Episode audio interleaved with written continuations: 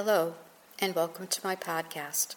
If you haven't been here before, my name is Judy Fitzgerald, and I am a 10 year breast cancer survivor. I am not a medical professional, nor do I claim to give any medical advice. I am merely here to provide education and support for women and men facing this horrible disease we know as breast cancer. I now serve as one of three breast cancer advocates on the phase one clinical trials of a breast cancer vaccine being developed at the Cleveland Clinic under direction of Dr. Vincent Tuohy. For more information on this trial and the vaccine, as well as many other resources which can help you through your journey, please visit my website at www.sistersforprevention.com. So, hello again, and welcome back. In my last podcast, I discussed the first few days after my mastectomy, uh, pain management, and the lovely maintenance of those objects we call drains, which are the biggest challenge, in my opinion, of those first few days after mastectomy. So by this point, I had already started doing research on diet and lifestyle changes that I could be making to help ensure that my cancer would not recur. And I'll be covering those in other podcasts as well. But today I'm going to talk about my first visit with my oncologist and the emotional and and physical challenge that I felt was an integral part of this period of my recovery. This was the first time I would meet my oncologist, and I'm going to leave her name out for the purpose of, of this podcast.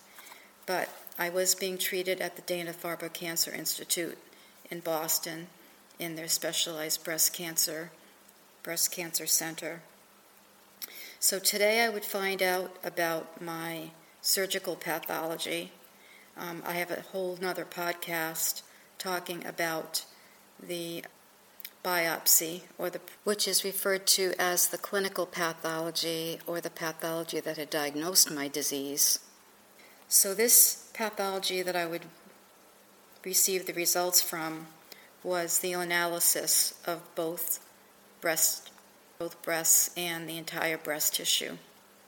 So, this would be the time where I would find out if my decision to have a double mastectomy was, was the correct one. Mentally, at this point, I really felt like for me, it would, no matter what the pathology would show, that it would be the right decision because I couldn't at that point imagine going through the mastectomy again should I have only had one side and then have had issues on the right side, but also the mental challenge of waiting so for, so to speak, for the other shoe to drop. I'm going to summarize my pathology report here. Uh, there is, I have a whole podcast on breast cancer terms, but I'm going to review a few terms here before I discuss my pathology. So, DCIS, or ductal carcinoma in situ, is cancer that is in the ducts that has not yes, yet invaded the surrounding breast tissue.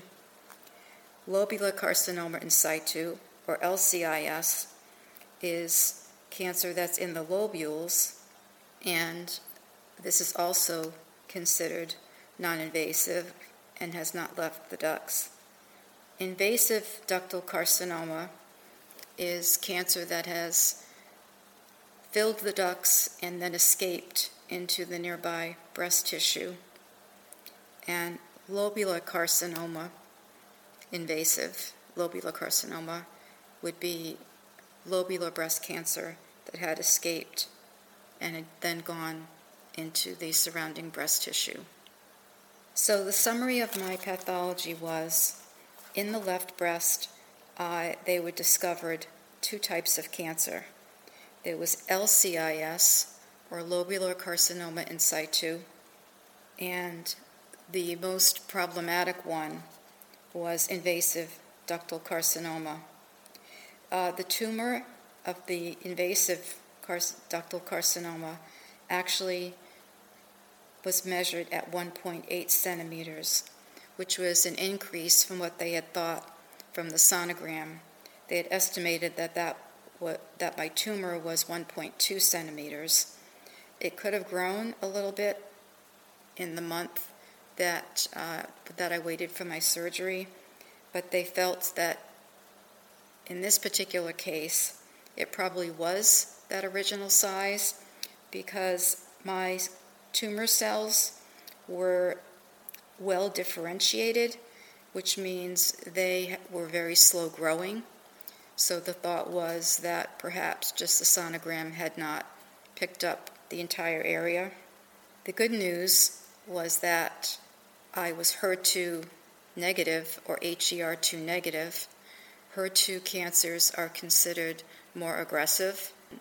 Thankfully, at the time, had I been HER2 positive, there was a new miracle drug called Herceptin, which was in phase four clinical trials and just available. But I was her, I was ER and PR positive, so both my hormone receptors were positive, and in fact, they discovered that my estrogen status was quite high. So that meant that my tumor was was being aggressively fed by the hormone estrogen. In the right breast, I had two kinds of non invasive cancer. I had both ductal and lobular carcinoma in situ. Now, with lobular carcinoma, they have found that for whatever reason, there is a tendency, if there's some in the in one breast, that it could be in the exact spot in the other breast. This is called mirror cancer. As they discovered the lobular carcinoma in situ in the right breast, which hadn't shown up on the mammogram or the sonogram, that um, or the MRI for that matter, this was sort of the most convincing argument for the mastectomy on the right side. Now, the sentinel nodes were all negative, thank goodness. That would be a key determining factor in the way forward. Now, the funny thing is that um, my oncologist said, Well, the bad news is that you have breast cancer, but the good news is that you have good breast cancer, if there is such a thing. In my mind, that's a complete oxymoron. So the way forward was going to be that because my sentinel nodes had been negative, there was no suspicion that the breast cancer had gone uh, into the lymphatic system. I was then a candidate for the Oncotype test, which again, I have a complete podcast on this test, which meant my tumor would be sent out for genetic testing. And if my score was low on the oncotype, onco meaning cancer. An oncotype score means the epigenetics of the tumor, an indication of an aggressive cancer or a slow growing cancer, and a measurement of the likelihood that the cancer would recur. So I would have to wait for that, t- for that test to come back to decide if I would have chemo or not. In the past, all stage one breast cancers were given chemotherapy as a precaution, but had been discovered that these were, this was not necessarily a helpful practice, since if the cancer had not progressed into the lymphatic system, then there was no need for chemotherapy. And in fact, if chemotherapy was administered, then in the future, if that chemo was needed, it would no longer be an option. The end result was that I would have to wait another week to 10 days to decide whether or not I would have chemotherapy. So I call this period chemo limbo because I had no idea whether or not I was going to be having chemotherapy. The other situation that needed to be addressed was the fact that my cancer was extremely sensitive to estrogen. I had a, I had a high estrogen level reading. As I was premenopausal, the solution would be that I would receive Lupron shots periodically to curtail my ovaries from producing estrogen. Uh, if this did not prove successful, then I would end up having my ovaries remo- removed. It was also decided that, regardless of what the oncotype test said, that I would be receiving uh, tamoxifen for at least five years as an adjuvant therapy to also help with uh, reducing uh, the estrogen in my body um, as well. Stress is sort of, stress is a term that doesn't even do this period of time justice. It, it's, I remember it as just walking around in a fog, just trying to get through the day. Um, following my oncology appointment, the relief was that I went to visit my plastic surgeon, and she was able to remove the remaining drains, which was a huge uh, step forward into my pain management. Again, removing the drains, which is was quite ominous to me. Uh, I was advised to take a deep breath, close my eyes, and then blow out my breath as they removed the drains, and that worked incredibly, as I had no pain at all when the drains were removed, which was indeed something that I had been dreading. When I got home that day, my mom had come to stay with us to help with my recovery, and we used one of the shampoo caps that I had been given in the hospital to freshen up um, my hair. My, I had not had my hair washed since the mastectomy, and just having my hair washed and taking another sponge bath now that the drains were out um, was an incredible relief. I would now begin my challenge of survivorship. And the thing about surviving breast cancer is that you never move past the idea that even I am now 10 years out, it's always in the back of your mind with every little ache or pain is this it? Has it come back? But I will tell you that it gets easier as time goes on and you become more normal. But at this period in your recovery, it's okay to feel emotional and it's okay to cry and it's okay to just want to close your eyes and to go into somewhere else. I did do meditation therapy and I also sought some relief from Reiki that was something actually that Dana Farber also made available, but since I was so far from the hospital, I did seek it from my local community.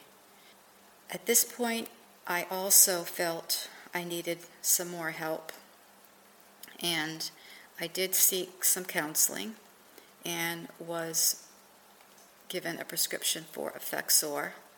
It was a very low dose, but I just needed something to take the edge off.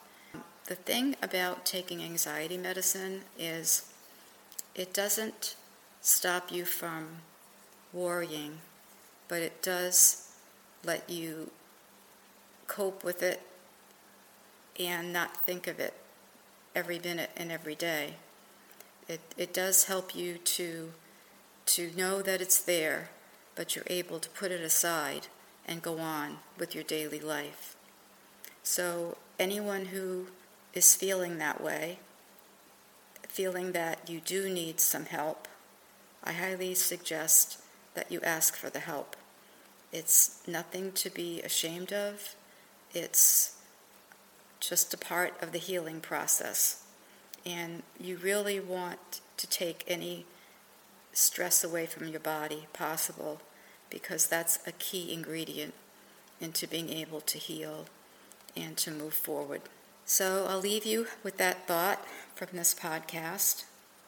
I hope this has helped you to understand that you're not alone, that what you're feeling is quite normal, and that life will never be the same, but eventually it can get better.